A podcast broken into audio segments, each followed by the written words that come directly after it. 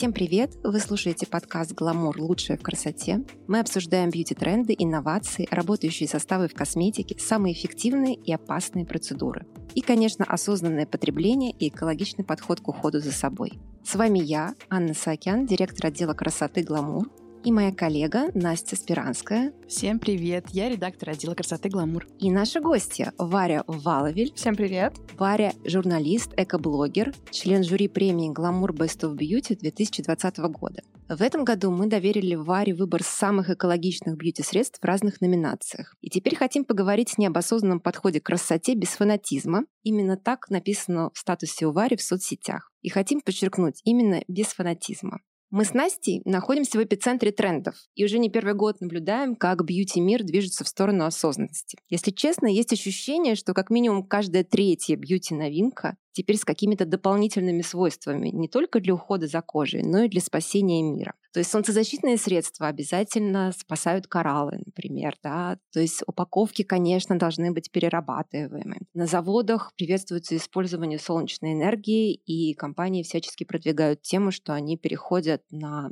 LED-сертификаты, то есть это когда чистейшее производство. Очень много говорится о перерабатываемом пластике. Это вообще святая тема. Мне кажется, без этого практически вообще уже ничего невозможно. Прекрасная тема высадка деревьев. Многие бренды в прошлом году, когда были пожары, анонсировали, сколько деревьев они посадили. Варя, ты наблюдаешь эту тенденцию вот именно в бьюти? Да, я в этом плане абсолютно согласна с вами, что у меня тоже как будто бы создается ощущение за счет того, что я постоянно вкручусь в теме экологии, что уже вот все этим интересуются, вот все. вообще Но чем больше я обращаюсь там к своим знакомым, кто далек от этой темы, к маме, бабушке и так далее, даже бабуле видеть, что типа, что это все заговорили? И, и как бы и в такой момент я понимаю, что, блин, все-таки да, все-таки заговорили, все-таки до людей наконец начало доходить, и бренды начали предлагать этот выбор людям, выбор покупать косметику там так называемой clean beauty или какой-то другой эстетики. Если вернуться к истокам, мне такой вопрос, как ты пришла к блогерству? Помнишь, например, когда впервые поняла, так, нужно что-то делать, нужно спасать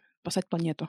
Ну, у меня тема экологии всегда сквозь как бы мою личность проходила. Я люблю природу. В школе там очень любила биологию, постоянно зависала в кружке юных натуралистов и так далее. И эти проблемы, они для меня никогда не были там новыми или внезапно открывшимися. На втором или третьем курсе университета я начала работать в редакции Lady Mail.ru на позиции SMM-менеджера. А, Причем пришла я в эту редакцию э, с мыслью, что я не хочу быть журналистом, я хочу быть SMM-менеджером менеджером. Но вышла я из этой редакции с мыслью, что бьюти-редакция и создавать бьюти-контент — это то, что я всегда хотела на самом деле. И изначально блог-то начинался по совету коллег из редакции просто как сборник заметок, потому что лучшее, что можно посоветовать там начинающему журналисту, блогеру или человеку, который хочет в будущем там как-то связать себя с этой профессией, это писать. Просто берешь и пишешь. Много в стол, хочешь не в стол. Сейчас социальные сети дают огромную возможность публиковать свои заметки и я их просто публиковала и просто писала. Я даже не думала, что это кому-то будет интересно. Оказалось интересно, наверное, за счет того, что это было как-то не скучно, не занудно, и было написано именно так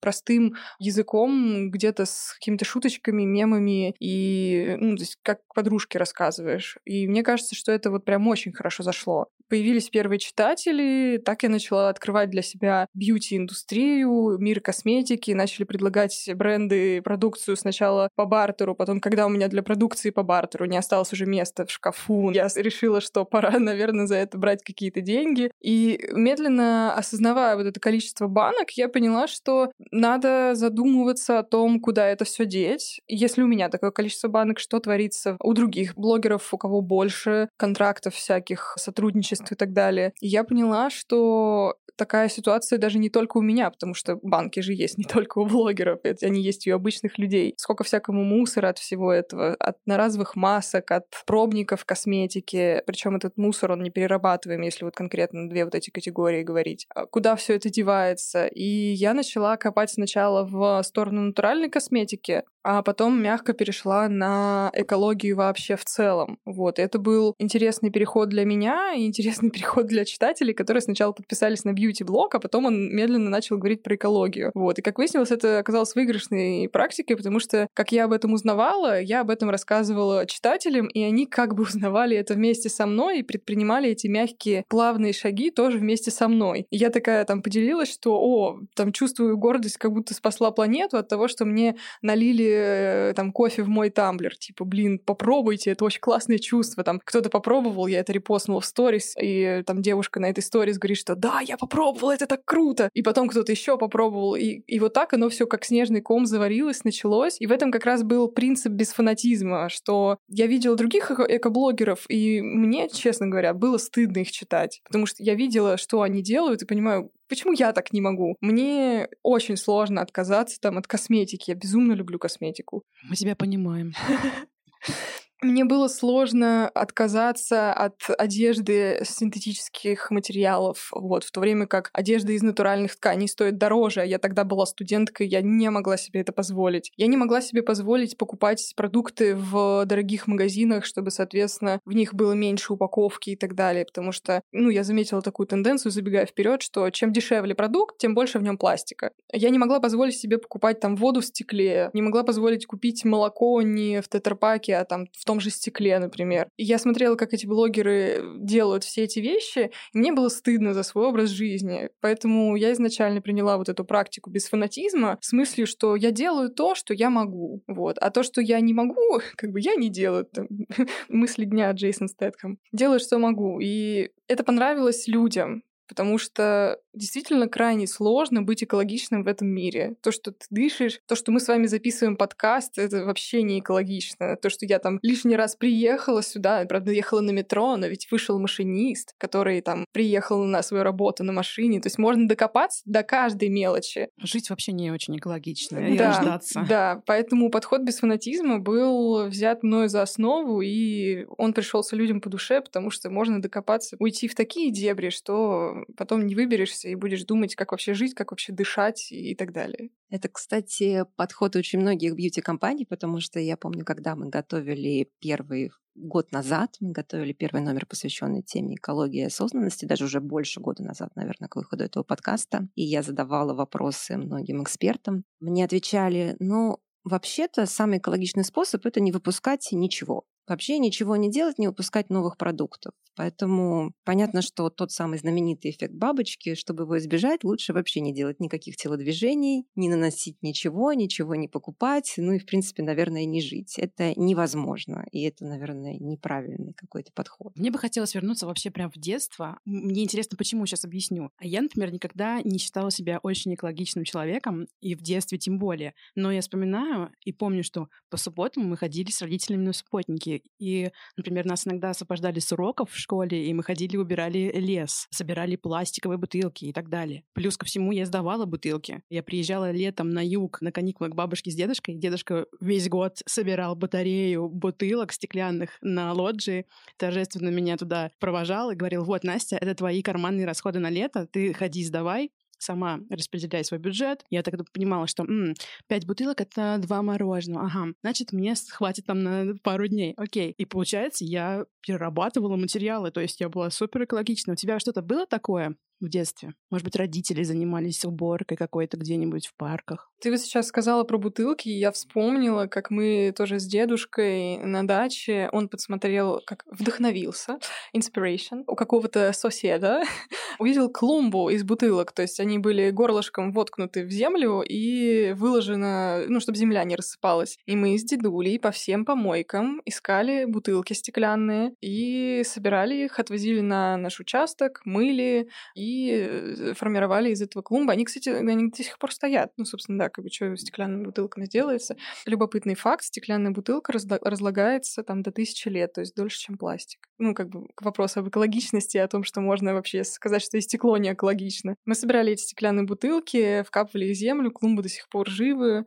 Сейчас пытаюсь еще что-то вспомнить, то что сто процентов еще что-то было. Наверное, это было тоже в школе. Ну, то есть банально использование там черновиков для рисования и вот это вот все, ну, как бы и там вот опять же, да, к вопросу о том, чтобы подходить без фанатизма, какие-то наши жизненные практики, они на самом деле сами по себе экологичны, но они просто настолько влились в нашу рутину, что мы этого не замечаем. И такая мета-цель наш, моего блога — это обнаружить такие практики или помочь их ввести людям, чтобы жить экологично, но при этом вообще не замечать и не чувствовать неудобства. Вот такой интересный тоже фактик. Вот насчет детства надо еще подумать. Наверное, вот э, какие-то такие вещи, связанные с реюзом, Тогда я, естественно, не знала этого слова, но повторное использование каких-то материалов, про повторное использование, я вообще крайне креативный человек. Там я окончила художественную, ну, не окончила, окончила там что-то три года художественной школы, горшки ввели меня в скуку, и я забросила это дело. Но мне всегда хотелось именно что-то создавать руками, и поэтому я очень любила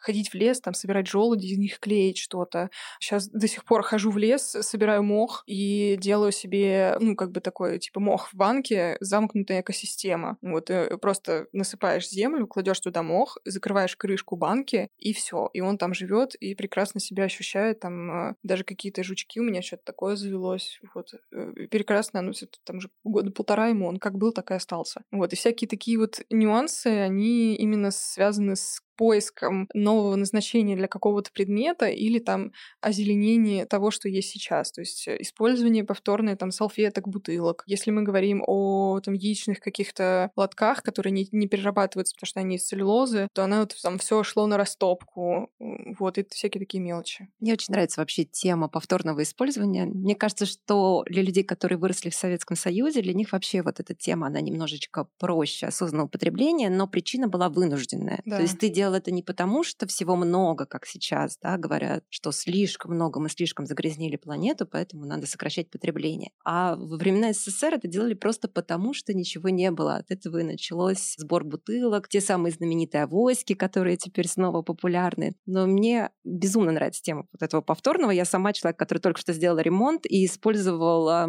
пробки от бутылок вместо ручек мебели. И даже тоже написала об этом лайфхак-пост, что можно сэкономить. Я посчитала где-то до 10 10 тысяч рублей, если ты делаешь, например, всю, всю кухню. Почему нет? Плюс это прикольно, потому что ты вспоминаешь, а какое вино, когда ты где пил с друзьями. То есть это же еще и воспоминания в каждых таких да, вещах. Мы уже начали немножечко к теме лайфхаков, вспомнили про бутылки. Про бутылки я вспомнила еще потрясающие. Я знаю, что компании, которые производят вино, они прям строят даже елки из бутылок и стены из бутылок. И это очень круто выглядит как идея. Но ты заговорил о том, что стекло медленно разлагается. А как же стеклянные баночки, которые бьюти-компании называют Э, максимально экологичными? Или являются ли они на самом деле такими экологичными, как говорят? Здесь нюанс в том, что что подразумевается под экологичностью. Экослед, или производство, или то, сколько ресурсов было затрачено на производство этой баночки. Ну, производство я имею в виду, какие побочные эффекты от этого производства есть. Если я не ошибаюсь, э, надо уже смотреть, потому что сложность темы экологии в том, что компании постоянно внедряют какие-то эко-инициативы, и данные постоянно меняются. Вот. Но на последний раз, когда я смотрела, производство пластика было, по-моему, на втором месте по экологичности. Вот на первом не экологичном было производство бумаги. Вот. Затем пластик, пластик, и затем уже идет стекло. То есть производство стекла более экологично, чем пластик. И стекло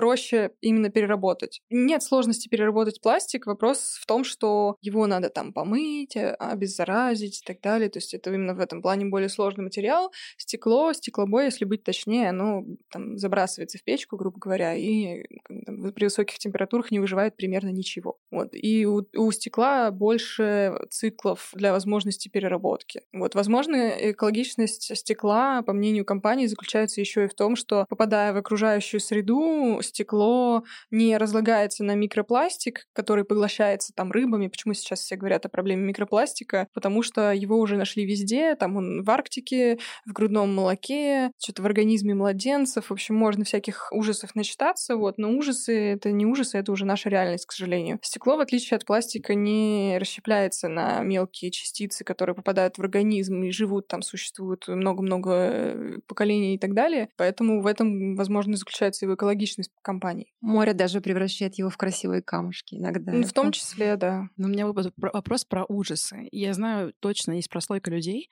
которые уверены, что проблемы экологии очень сильно преувеличены. Я, я таких лично знаю. Они не, не соглашаются даже, и когда видят ужасные картинки с черепашками, которые запутались в пластиковой бутылке и так далее. Вот какие ваши доказательства?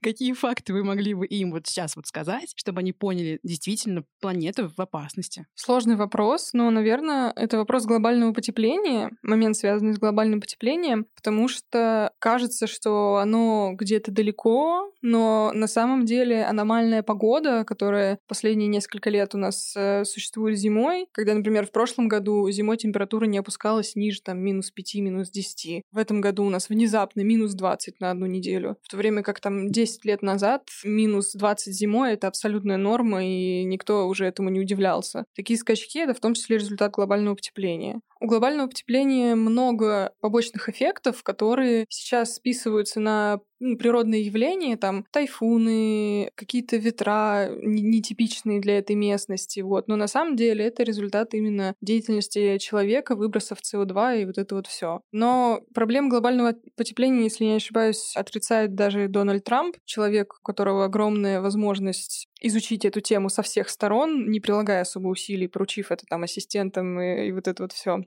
Да, ну, как бы даже он в это не верит, поэтому едва ли, если я скажу об этом там вашим знакомым или там своим каким-то читателям, потому что я же тоже прекрасно вижу этих людей, которые отрицают все на свете, вот, едва ли это их впечатлит на самом деле. Вот, поэтому э, здесь можно просто найти как бы, чтобы впечатлить, найти какие-то именно исследования по тому, как в действительно организме младенцев находили микропластик тот же. Вот. Но тут э, тоже можно все довести до того, что это подтасованные факты, это неправда.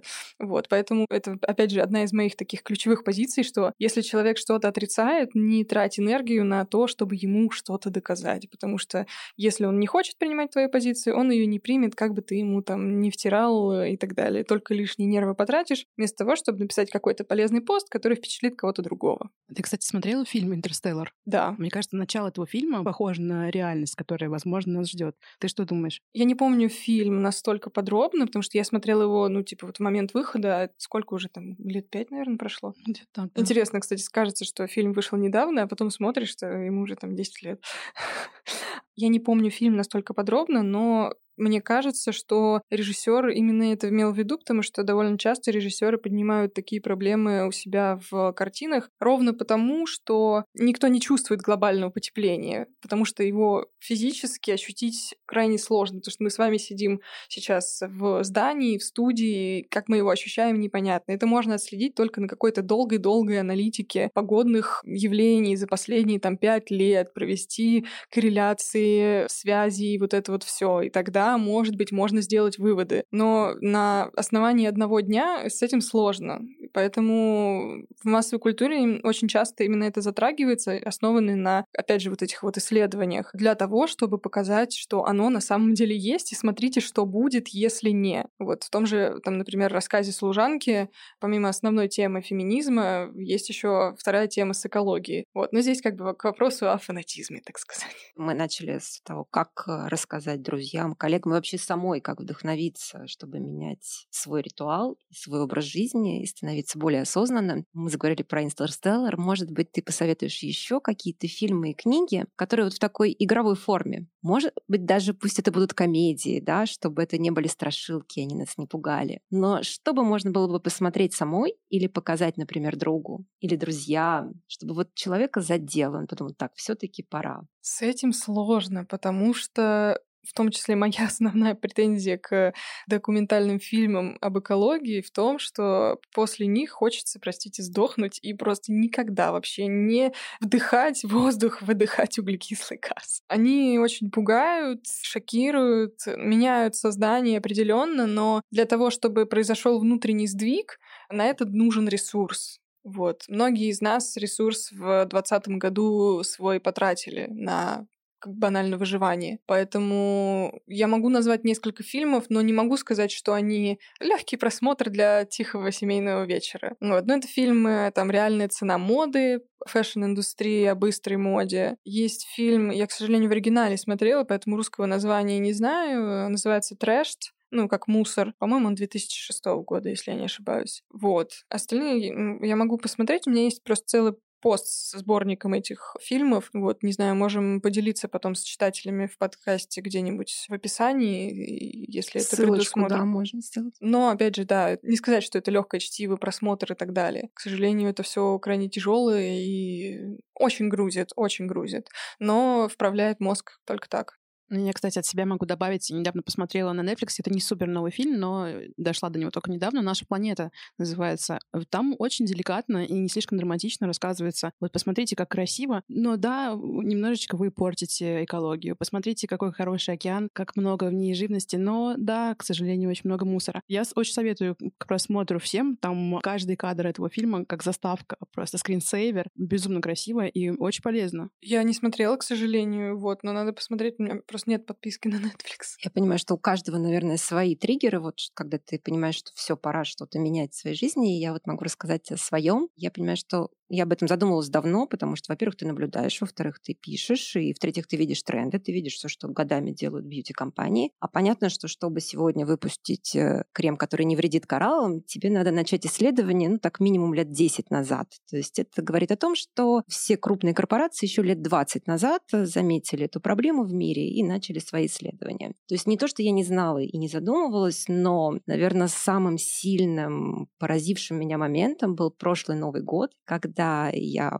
прекрасно проводила время на Бали, приехав туда со своим будущим мужем. И мы 31 декабря приехали просто на север. В этом году все видели страшные картинки грязных пляжей Бали в основном, но в основном показывают то, что на юге. И понятно, что в связи с коронавирусом и закрытием было меньше туристов, и их не так хорошо чистили. А до этого эти пляжи зимой всегда чистили, поэтому туристы это никогда особо не замечали. Мы же решили исследовать север, и приехав на прекрасные северные пляжи с черного вулканического песка, утром я вышла на пляж и поняла, что ну, я не могу зайти в воду. И весь пляж усыпан этим мусором. У меня есть эти фотографии реально ну, в моем собственном телефоне. Я это видела своими глазами. То есть, когда ты реально утром Нового года выходишь на пляж лучшего места в мире, как тебе кажется, и видишь все эти горы мусора, и дальше я начала анализировать, откуда он. Сначала думала, ну, может быть, это слишком поздно появился пластик на Бали, потому что у них же вообще... Откуда на острове, где есть кокосы растут, где используют э, банановые листья для того, чтобы все упаковать. Откуда здесь столько пластика? И понятно, что это все приплывает из океана и прибивается к берегу, и жители потом это просто сжигают через какое-то время. Но поскольку на севере острова не так развито все, как на юге, где много туристов, то просто они постепенно собирают и сжигают. И выглядит это очень страшно, потому что ты понимаешь, что в мире практически вот нет вот этих райских мест, где все хорошо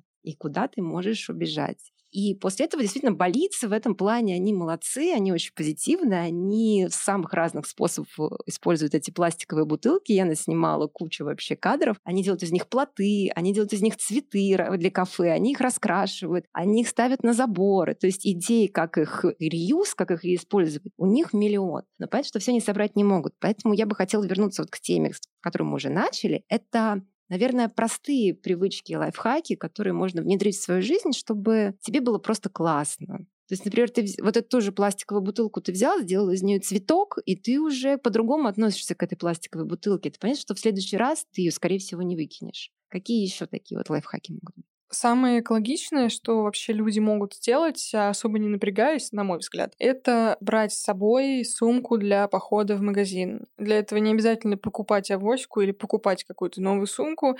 Можно взять любую, которая уже есть дома. Можно использовать те же пакеты несколько раз, они прекрасно это выдерживают. Как показывает практика, людям приятно купить эко-сумку, чтобы именно с ней ходить постоянно в магазин. Вот. Не вижу в этом тоже ничего плохого, хотя многие эко-блогеры против таких вот, ну, типа, ты отказываешься от пластика, но покупаешь эко-сумку, типа, зачем тебе это? На мой взгляд, если человека это мотивирует не забывать эту сумку, то уже хотя бы полбеды в этом нет. Потому что с эко-сумкой такой момент, что пластик, особенно пластиковые пакеты, это практически 60% всего мусора, который выкидывают люди, который оказывается на свалках, полигонах. С пакетами магазинными особенно обидно, потому что они используются всего, ну, там, не больше часа, пока вы там доехали или дошли домой. Вот у меня магазин в 10 минутах, и там я уверена, что многие мои соседи дома используют этот пакет ровно 10 минут, после он отправляется в пакет с пакетами, который не заканчивается примерно никогда. Я перестала использовать пакеты несколько лет назад, мой пакет с пакетами не иссяк до сих пор. Я их использую там для там, кошачьего наполнителя, когда выкидываю его и, и так далее. Вот, в общем, какое-то применение им находится, но, видимо, недостаточно для того, чтобы до конца от них избавиться. Пакеты — это 60% всех отходов, которые не перерабатываются, которые оказываются на свалке.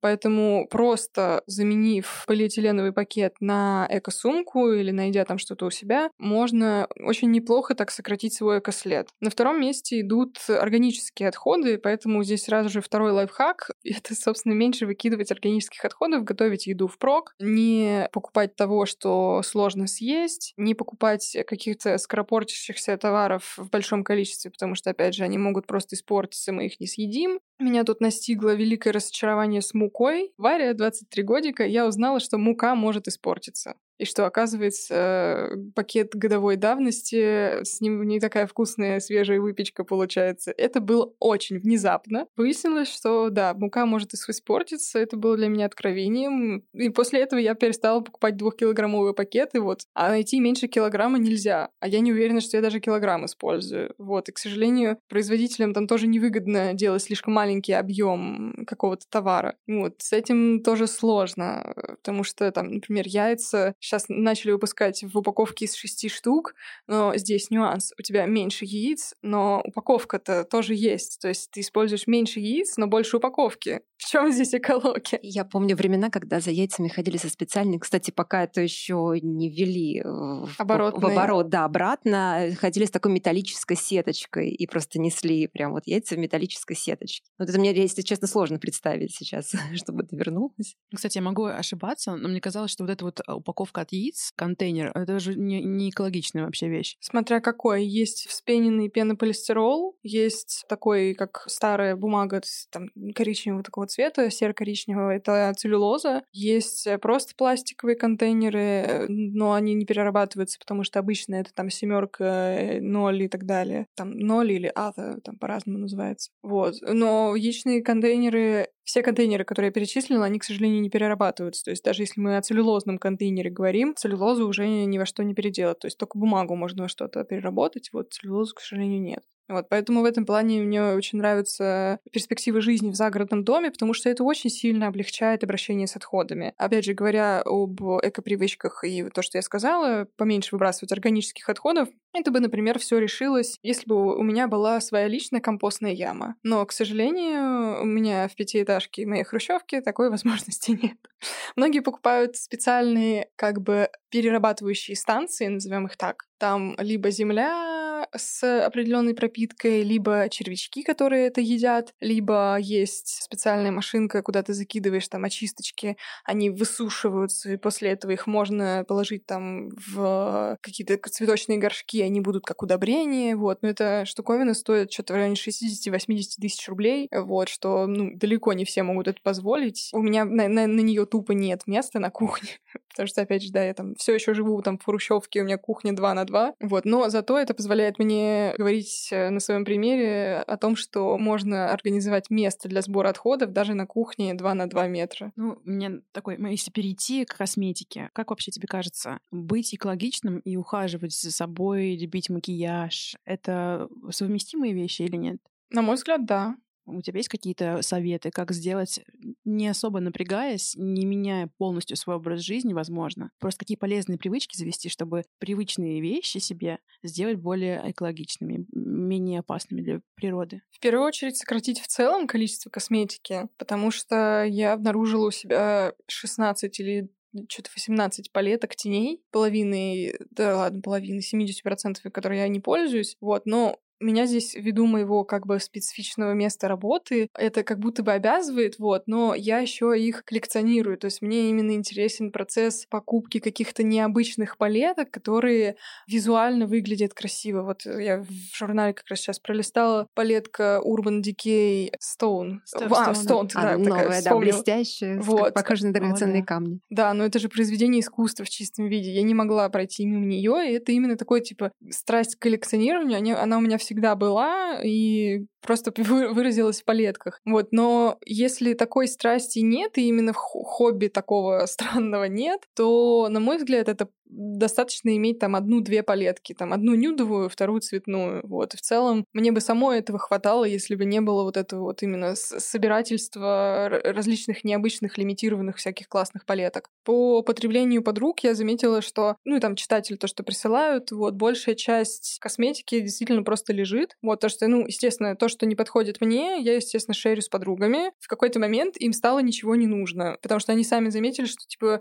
в прошлый раз я взяла вот эту штуку, а я к ней даже не притронулась. И я такая, типа, нет, да, там, давай либо ты это кому-то отдашь, потом уже начнешь пользоваться, либо, там, не знаю, начни это использовать и уже до конца доиспользовать. И еще одно, да, экологичное правило — это вот именно использовать до конца потому что очень часто, безумно часто косметика выбрасывается, даже не будучи использованной наполовину. Вот здесь сложность есть, э, если она не подошла, например, в этом никогда нельзя быть уверенным, что в то или иное средство тебе подойдет, и продать его нельзя, потому что, ну, как ты им уже пользовался. Вот здесь именно я устраиваю с подругами такие свопы, на которых мы обмениваемся косметикой, плюс эти свопы, оказывается, я узнала, что существуют как бы в большем масштабе, то есть люди осознанно идут на них, осознавая, что этой косметикой пользовались другие люди, но как бы их это не смущает. Там те же тени можно продезинфицировать, те же сыворотки с вакуумной помпой, понятно, там внутри с этой сывороткой ничего не произошло, но здесь вопрос как бы доверия другим людям. Насколько я знаю, эти свопы, они пользуются большой популярностью, и на них можно получить косметику, которая стоит много-много денег за минимальный прайс. Вот, в этом плюс. И экологичное бьюти, оно именно состоит в том, чтобы использовать косметику до конца, и чтобы либо раздавать то, что не подошло, произошло, либо просто не покупать. Я понимаю, я, я собираю гигантские мешки того, что мне по долгу службы приходится пробовать, но потом а, за ненадобностью просто лежит без дела.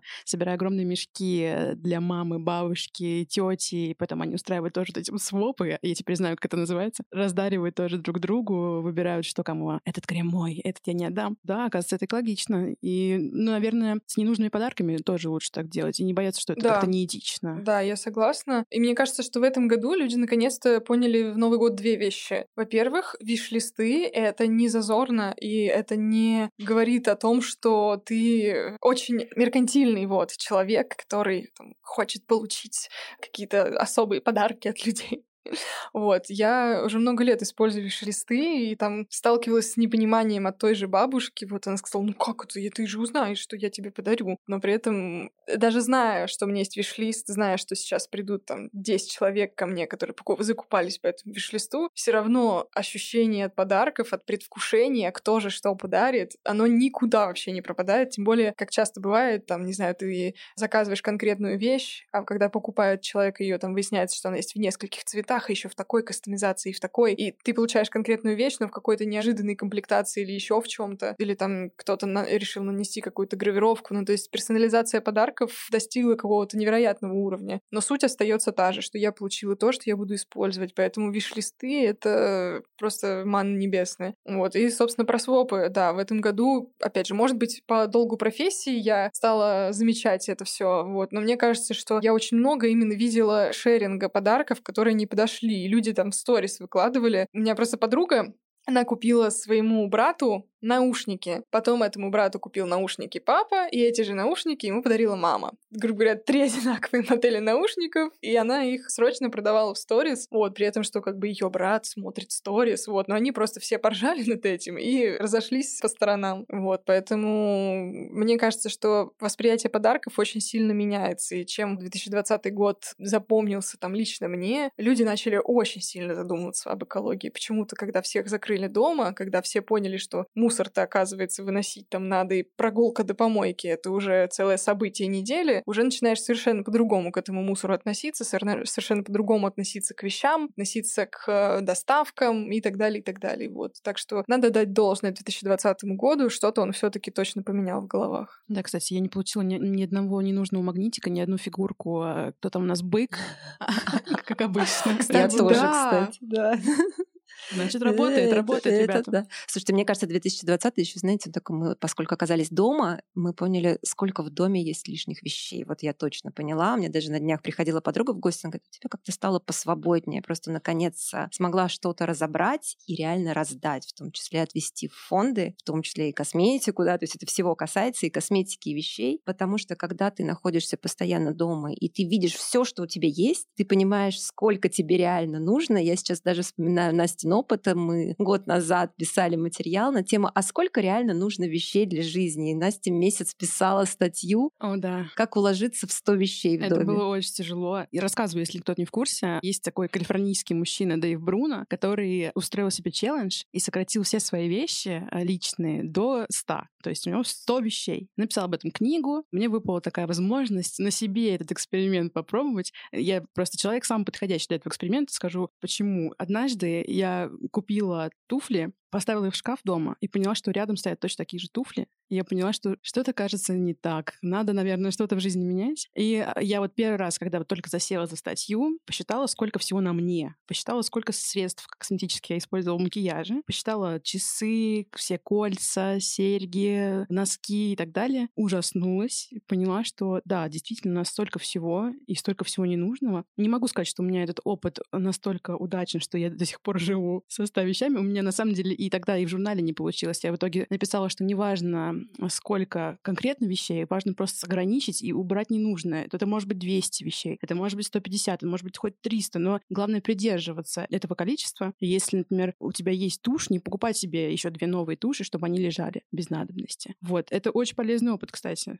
Советую всем попробовать. Посчитайте, сколько на вас всего. Это точно. Любопытная, любопытная история. Я не слышала. Я слышала максимум челленджи любопытные. Может быть, кому-то из наших слушателей будет интересно. 30 дней, каждый день ты отказываешься сначала от одной вещи, на второй день от двух вещей, на третий день там куда ты деваешь три вещи, и в последний день ты избавляешься от 30 вещей. Интересно. Я подумываю его как раз вести. У меня есть для этого прекрасный повод. Летом я планирую переехать в другую квартиру, и эта квартира двухкомнатная. Я уже морально готова к тому, что все, что у меня сейчас в одной комнате лежит, плавно растечется по всем полкам и в целом будет незаметно. Но мне не хочется тащить какой-то обременительный хлам в новое место. Хочется его как-то раздать, избавиться и так далее. Но на мой взгляд, главная сложность это не выделить вещь, а главная сложность ее куда-то деть. Потому что, наверное, если просто это выбрасывать, то смысла в таком челлендже не очень много. Хотя, опять же, зависит от того, что это за вещи. Вот опыт с площадками для продажи вещей у меня не складывается, потому что у меня там крайне редко что-то покупают. Может быть, я что-то не так делаю, не знаю.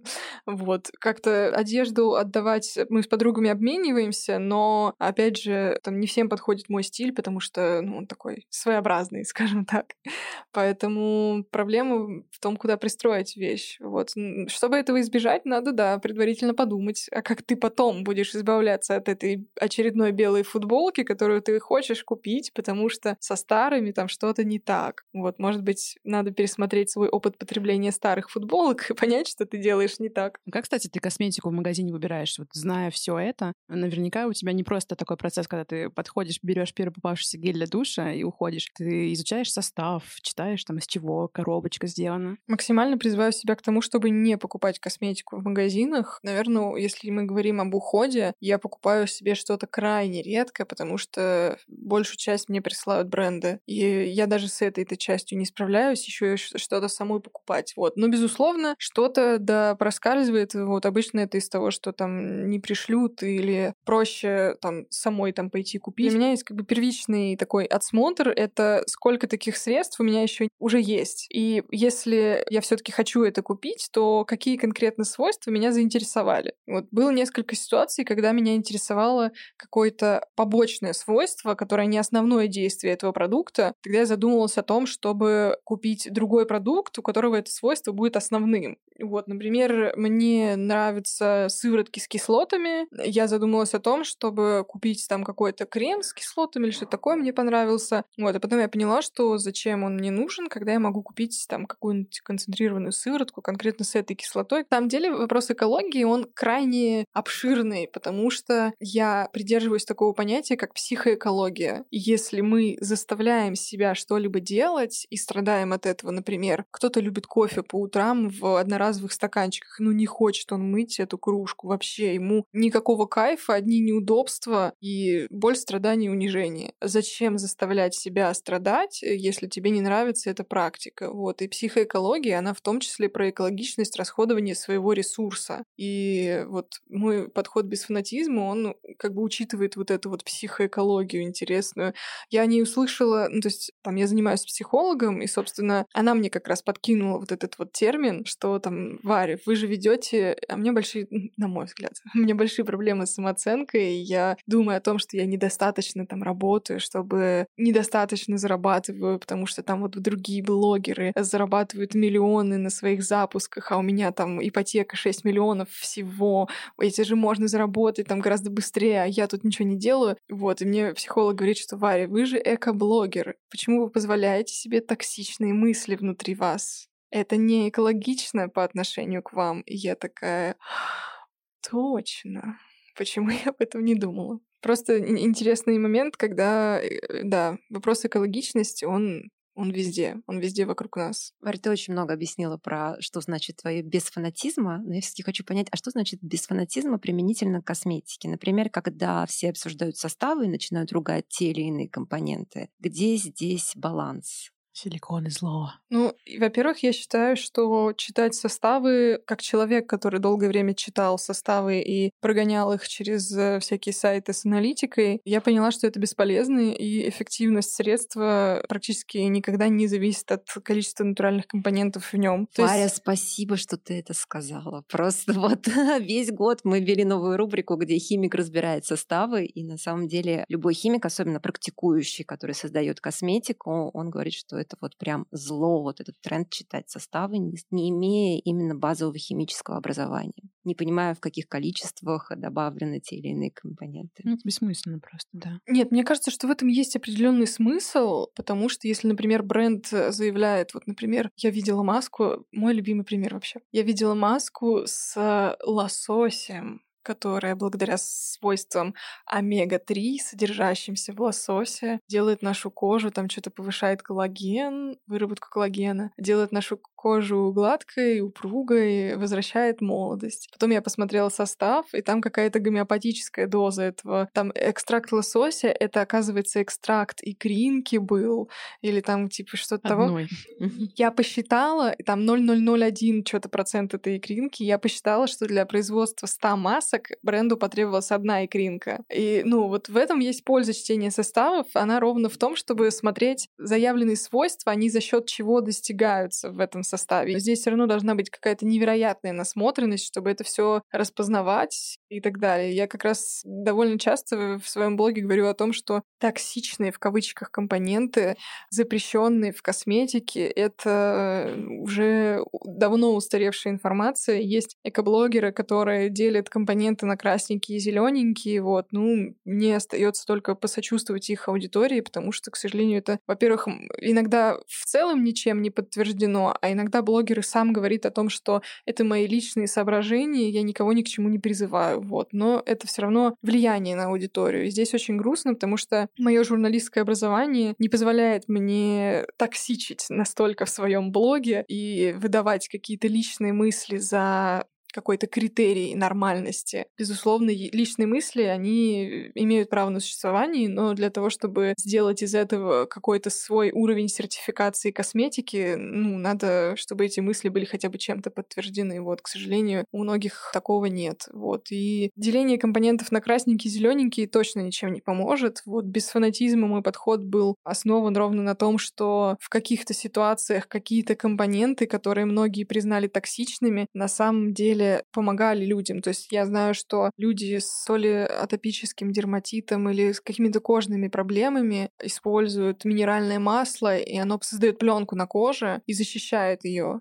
Мой личный пример я была в Африке, в Тунисе, и взяла с собой натуральное солнцезащитное средство, которое не помогло мне не сгореть. Просто оно не справилось с африканским солнцем. Ты выходишь на улицу в 3 часа дня, прошелся по солнцу буквально там минуту, ты уже сгорел. Я не готова была к тому, поэтому мне пришлось срочно там в магазине покупать там местные гарне или что-то такое. Я поняла, что вот, казалось бы, где здесь экологичность? Там бренд с химическими фильтрами, которые как раз на тот момент еще никто о кораллах, э, по крайней мере, так явно не думал. Бренд с химическими фильтрами, и там кто-то говорит, что они всасываются в кожу, э, что, на мой взгляд, не было исследований, которые это подтверждали. Я это использую. И типа, что экологичнее? Сгореть, а потом лечить кожу в Москве какими-то лекарствами, которые вообще не имеют ничего общего с экологией, к сожалению. Я не против лекарств, сразу скажу. Вот просто лечиться не экологично. Просто сам как факт надо это принять. Вот при этом все мы лечимся, это нормально. Но экологичность в том, чтобы не допускать этого лечения. Экологичность в том, чтобы вести себя аккуратно по отношению к солнцу. Там, экологичность в том, чтобы опоздать на встречу на 5 минут, минут, но не перейти дорогу в неположенном месте и не создать там работы для врачей, особенно в период 2020 года и так далее. Повторюсь, да, вопросы экологичности, они везде, к сожалению. И я использовала это средство, была крайне довольна собой. Это тоже один из таких знаковых моментов, который поменял мое восприятие косметики. Когда я поняла, что вот, натуральный продукт не вредит природе, вредит мне,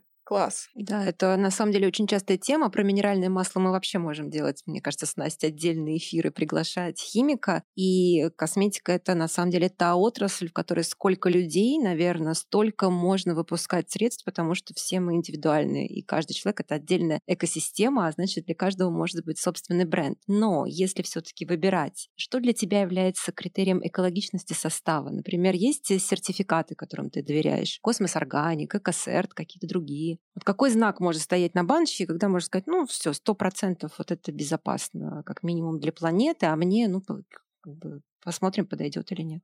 Наверное, ввиду обширных знаний и умения доставать разную информацию в поисковике, я оцениваю не конкретную баночку, а бренд в целом. Мне интересны бренды, которые имеют эко-инициативы. Если у них есть исследования по косметике, то для меня это тоже зеленый сигнал к тому, что это хорошо, потому что бренд вкладывается в изучение тех или иных компонентов. В этом плане, ну, получается прямое несоответствие. Казалось бы, логично использовать локальный российский бренд, который, там, не знаю, намешивается двумя девушками в какой-то комнате, ну, ни, ничего не имею против косметики ручной работы, если что, который который создается там двумя девушками в небольшой комнатке, распределяется по баночкам, и эти девушки чуть ли не лично доставляют эту косметику. Максимальная экологичность. Но при этом эти девушки не вкладываются в исследование новых компонентов, которые могут быть более экологичны, чем старые, например, там с силиконами, с, на слух, не знаю,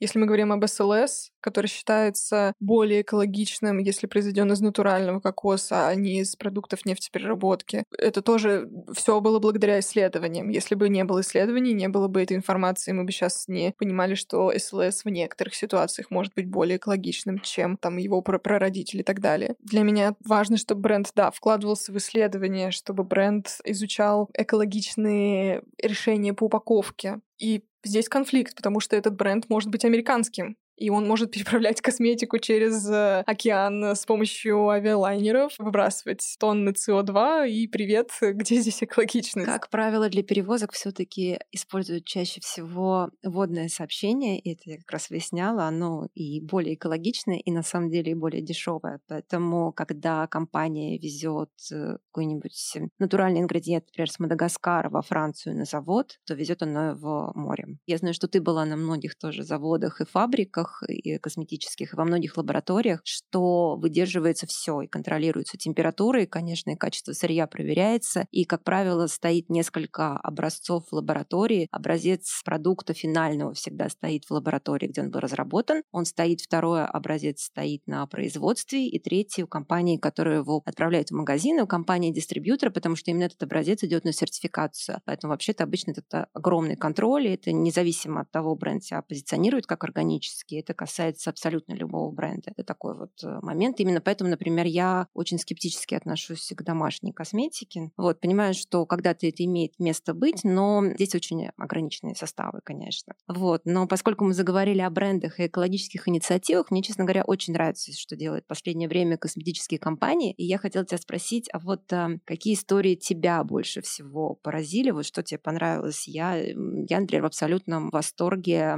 от того, что делают на своих заводах Garnier, Oriflame, вообще какое-то зеленое производство. Мне очень нравится тренд на зеленую химию. Мне очень нравится, что крупные корпорации начинают как-то вот стимулировать нас сокращать потребление упаковки и буквально ставят сейчас какие-то аппараты специальные в магазинах, где ты можешь либо уже со своей упаковкой, со своей тары прийти, либо ее продают и заполнить ее. Вот какие тебе больше всего, потому что ты тоже очень много работаешь с брендами и ездишь и смотришь, вот что больше всего тебя поразило? Мне, да, действительно понравилось. Я была на заводе Гарнье, мне действительно понравилось то, что они делают в контексте того, что они делают это в России потому что очень часто бренды, ну, это тоже вопрос, как бы, как я выбираю косметику. Вот, есть там завод, который очень экологичный, но он экологичный там не в России, а в Европе или где-то еще. А здесь они смогли построить экопроизводство действительно с, на, там, на солнечных батареях, на дополнительном рециклинге воды и еще на чем-то, еще на чем-то, при этом дать рабочие места населению ближайшего города. Вот, там рядом Обнинск находится, соответственно, это, ну, то есть рабочие места не в Москве, что, ну, понятно. Вот. Мне действительно, да, нравится, что делают Гарнье. Из последнего тоже, что я могу припомнить, это бренд Кларан. Они мне как раз симпатизируют именно за счет того, что у них э, довольно много именно природных компонентов в составах, но они не ограничиваются ими. То есть там в кондиционерах для волос, опять же, те же силиконы. Я как человек с окрашенными волосами не могу пользоваться маслами, не могу пользоваться какими-то натуральными бальзамами для волос. Я нашла несколько продуктов с натуральным составом, которые хорошо справляются, но сейчас вот э, бахнули морозы минус 20, у меня в хрущевке вжарили батареи плюс 20 даже больше. И у меня нет возможности их отрегулировать. Я просто понимаю, что я пользуюсь кремом, а он у меня впитывается за час. И просто кожа как будто только что умылся. Вот, к сожалению, есть ситуации, при которых натуральные продукты просто не справляются, как, например, вот там батареи, мороз и так далее. Клоран мне симпатизирует тем, что они много как раз исследуют различные ингредиенты. Вот, например, одно из таких, что меня поразило, есть такое, такое растение, называется водная мята. На ее основе у них линейка для волос, и они исследовали свойства водной мяты для того, чтобы очищать воду в каком-то регионе, близком к... Там джунгли какие-то, я не помню, к сожалению, где, какой конкретно регион. Вот, и там загрязнилась вода, и население очень страдало из-за этого, потому что у них не было другого источника для воды. Кларан исследовал свойства водной мяты и поняли, что там недобросовестное ее изымание из окружающей среды как раз и загрязняет воду, потому что водная мята своей корневой речевой системой очищала притоки там реки, из которой местное население там стирало, использовало эту воду как питьевую и так далее. Вот, поэтому к вопросу об экоответственности, экологичность — это в том числе разумное использование ресурсов, которые дает наша планета. Если нам необходима водная мята, то не надо забирать ее из русла одной реки прям под ноль. Вот. Экологичность в том, чтобы брать столько, сколько тебе нужно на данный момент, чуть-чуть, и оставить что-то, чтобы это восстановилось естественно естественным путем. Мы много слышим про инициативы и про бьюти-привычки, мы тоже хорошо поговорили. И вот у меня вопрос про переработку. Есть даже статистика, которая показывает, что очень многие люди интересуются проблемами экологии, но когда дело доходит до практики, они даже не знают, что делать, куда идти, куда сдавать бутылку. Вот ты в Москве относишь куда-нибудь на переработку материалы? У тебя есть какие-то советы для жителей Москвы и в том числе для жителей других городов, возможно? Как им понять, где эти центры? Кстати, косметику очень мало куда можно отнести. С ней сложнее сложнее, чем с бутылками для питьевой воды, ну вот с пластиком и с бутылками для ДС. Косметика самая сложная тема. Самый простой совет, который можно здесь дать, это зайти на сайт Recycle Map и посмотреть. Он работает по всей России, там можно найти контейнер, ближайший к своему дому. В Москве сейчас внедрена двупоточная система сортировки отходов, когда в каждый двор поставили синенький серенький контейнер. Один для несортируемых отходов, то есть для мусора. Второй для отходов. Отходы, соответственно, то, что мы можем переработать в какое-то сырье.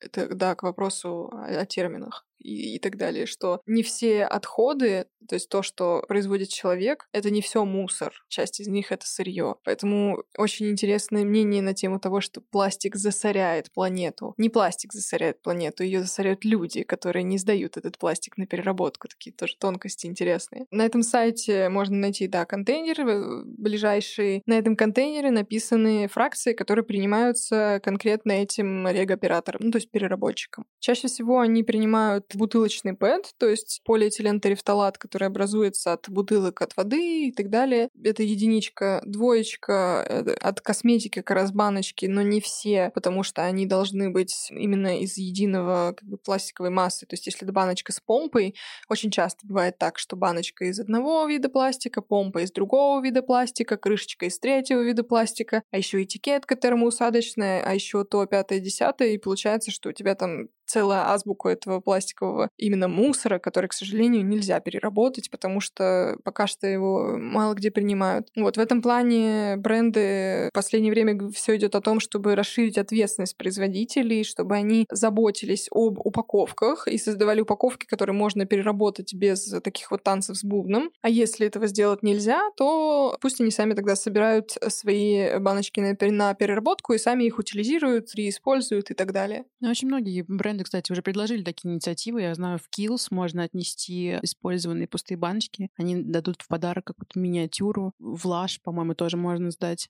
Инициатива есть, но здесь я абсолютно согласна с Варей. Мы когда даже писали экономеры и про то, как сортировать мусор, я думала, боже мой, как же это все сложно. Мне муж говорит, а что же не договорятся производители пластика, чтобы он был весь, например, одинаковый. То есть реально какие-то нормы все-таки нужны, чтобы... Потому что получается сейчас очень странная ситуация, что на ком лежит ответственность за экологию? На производителе, потребителе? Кто вообще должен об этом заботиться? Это такой, это же глобальный и, наверное, самый серьезный вопрос. Или просто мы каждый делаем, что может по минимуму. Ну, кто-то по минимуму, кто-то по максимуму. На мой взгляд, ответственность на производителя. Я поясню. У потребителей не всегда есть ресурс на то, чтобы сдать ту же баночку на переработку. В Москве все стало хорошо сравнительно недавно. В регионах очень сложно найти места для переработки, особенно если это какие-то не густонаселенные города. Поэтому здесь вопросы к производителю, чтобы создавать такую упаковку, в которой либо использован пластик по минимуму, либо его можно там легко отделить или найти просто место, куда его можно сдать на переработку.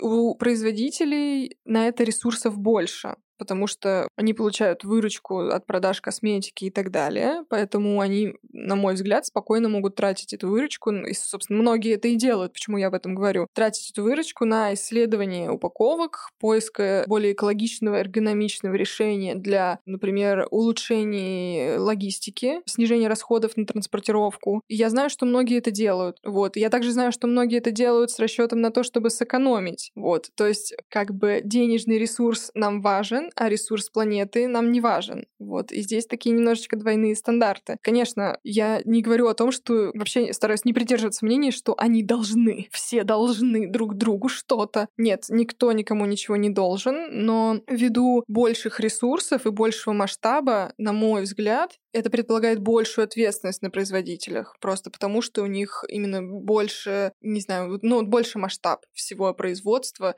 и больше возможностей на то, чтобы все это делать. Мне кажется, что нам себя тоже ответственность нельзя полностью снимать, потому что, ну, мы же все любим, чтобы упаковка была с помпой, удобной, плавной. Мы очень любим магнитные защелки на помадах. А я, насколько я понимаю, чем сложнее упаковка, вот эти вот магнитные штучки, вставленные зеркальца, это все усложняет как раз-таки переработку, чем сложнее упаковка, тем она не экологичнее.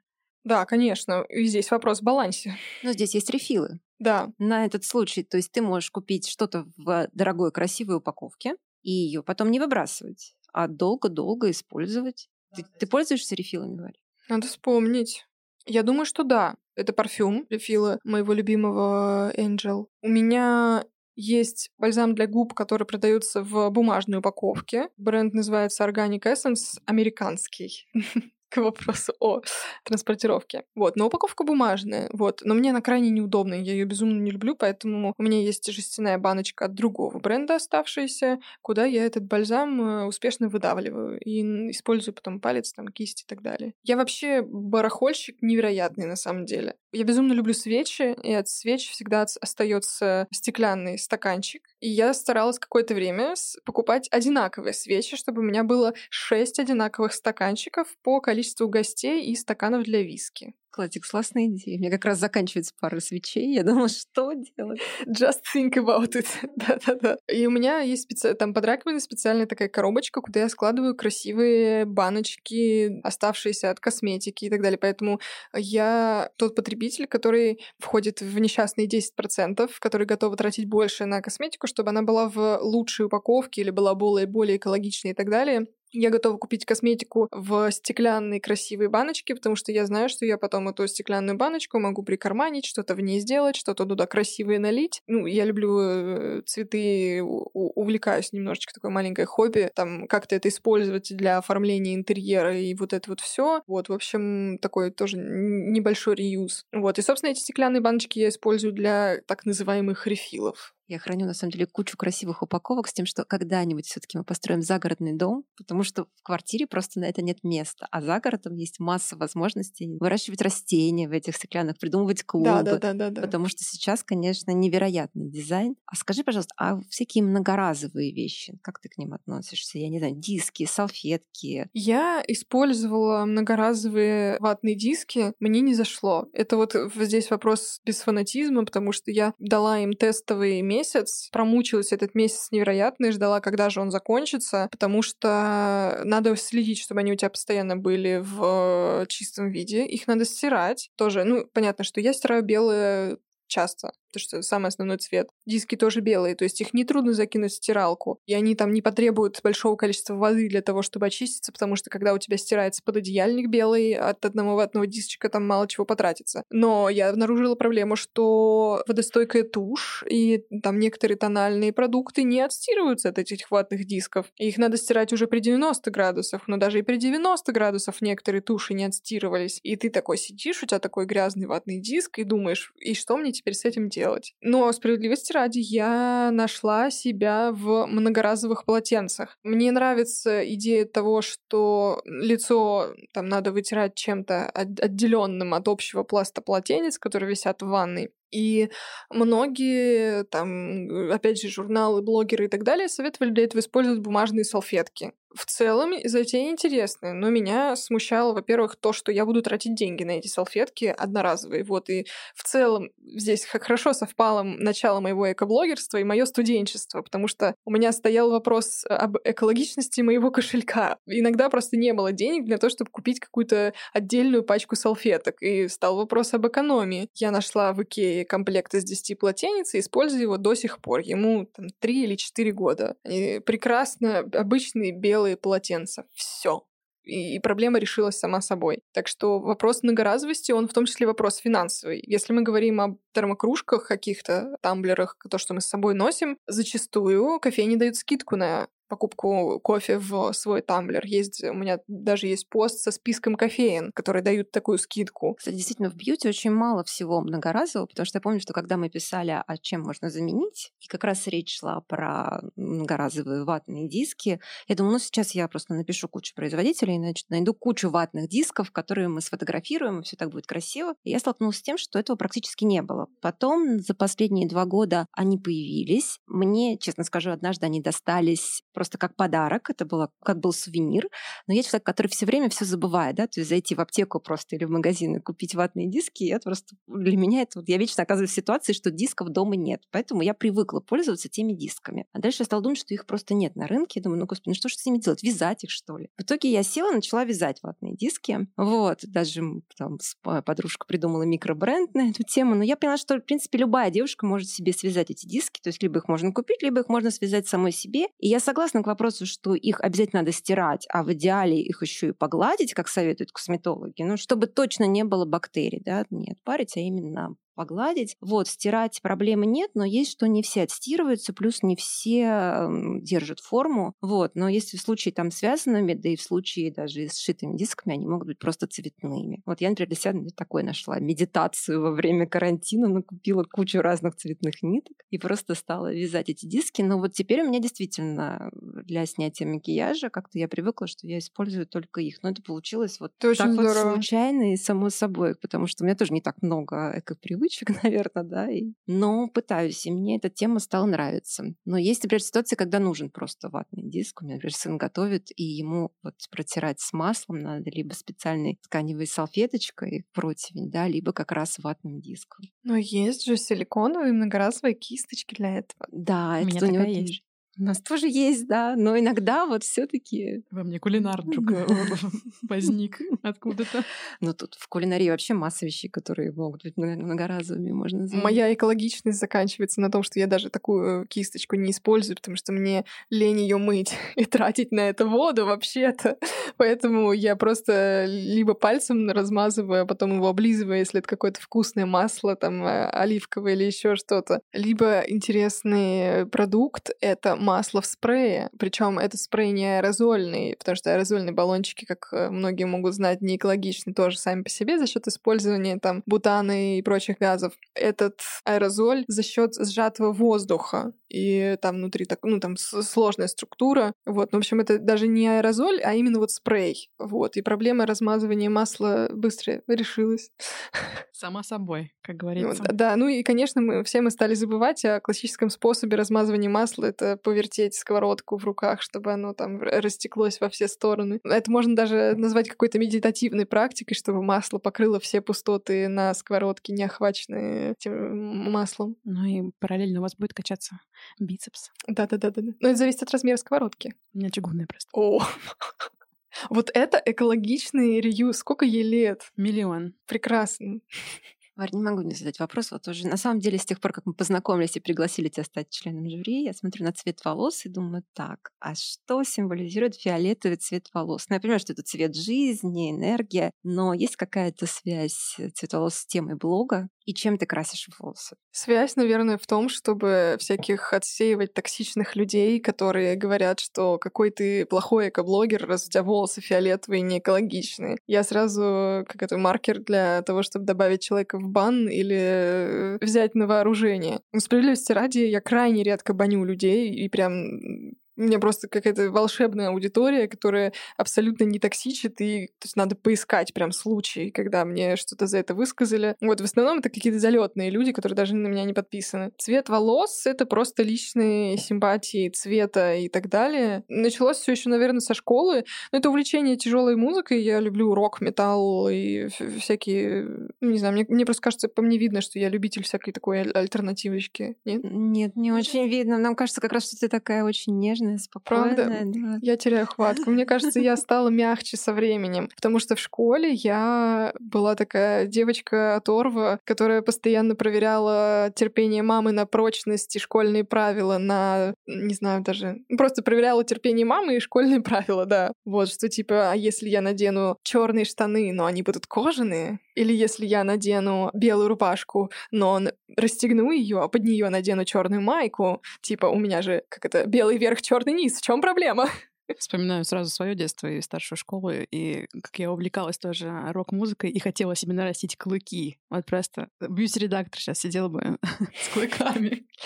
Ну, нет, у меня каких-то таких вот штуковин не было, и я на самом деле плюс-минус могу сказать, что ничего из того, что я делала в школе, ну, я не пожалела ни о чем. То есть это неплохо так сформировало меня и мою личность. Вот, ну, как бы у меня нет там никакого пирсинга, никаких татуировок, вот, но это просто лично мне там, я боюсь иголок, и просто теряю рассудок при их виде, и падаю в обморок, и вот это вот все. Вот, может быть, меня вот это уберегло, но как-то клыков тоже нет. Всякие модификации внешности, в общем, меня не привлекают. Максимально, что меня хватило, это на цвет волос. Причем я еще помню, как в школе я покрасила в восьмом или девятом классе с разрешения мамы, естественно, покрасила кончики волос, у меня были длинные волосы, в красный цвет. У меня родной цвет волос русый. Очень красиво смотрелось, но тогда никто так не делал вообще. Типа, либо полностью, либо никак. И вообще в целом цветных красителей тогда не очень много было. Ну, то есть их не было даже в открытом доступе. Сейчас, мне кажется, в любой магазин приди, у тебя там вся палитра есть. Тогда ничего такого не было. Я покрасила кончики.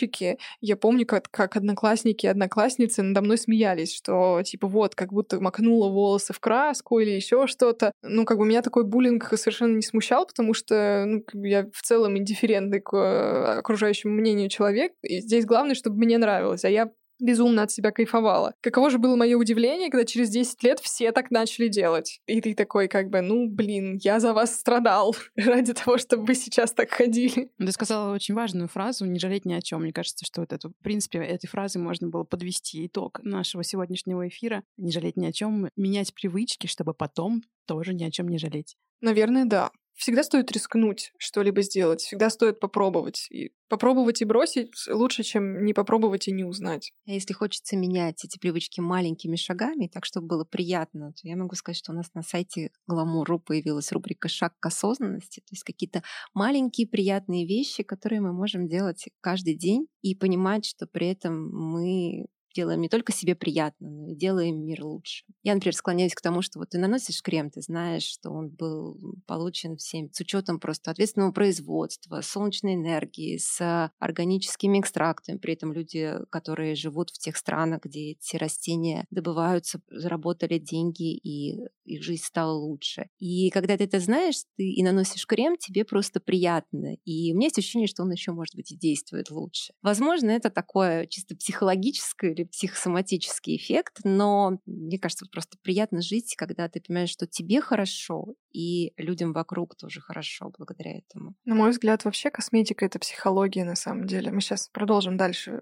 и уйдем в эти дебри. Вот, но, на мой взгляд, да, косметика — это психология. Понятно, что она там решает какие-то определенные проблемы, но по большей части формат средства — это наше личное его восприятие, то, как он работает, по большей части тоже наше личное восприятие, там, какие проблемы исчезли, какие нет. И э, всегда там приятнее, согласна, что всегда приятнее пользоваться средством лично мне, если я знаю, что этот бренд не использует рабский труд, что ни один там ребенок, человек не пострадал, чтобы сделать эту баночку, которую я потом куплю. В идеале, чтобы ингредиенты вообще покупались за справедливую оплату, и чтобы не использовалась бедность региона для, ну, именно вот покупки ингредиентов задешево. И всякие, всякие такие нюансы, они действительно влияют на восприятие того, что вот там, мы держим в руках, что наносим на себя, и вот это вот все. Отмечу, что еще все бьюти-новинки прошлого года, которые Варя выбирала в рамках премии Glamour Best of Beauty, сейчас можно посмотреть э, в Инстаграме Glamour про бьюти. Вот, и там как раз речь идет именно о соблюдении всех вот этих требований к осознанности, то есть продукты, которые и красивы, и работают, и при этом экологичны. Варя, спасибо большое, что ты пришла. Спасибо, что позвали. Мне было самой безумно интересно поговорить во всем этом. Ну что, дорогие друзья, с вами был подкаст «Гламур. Лучшее в красоте». Будьте с нами, слушайте наши следующие эфиры и будьте экологичными и красивыми.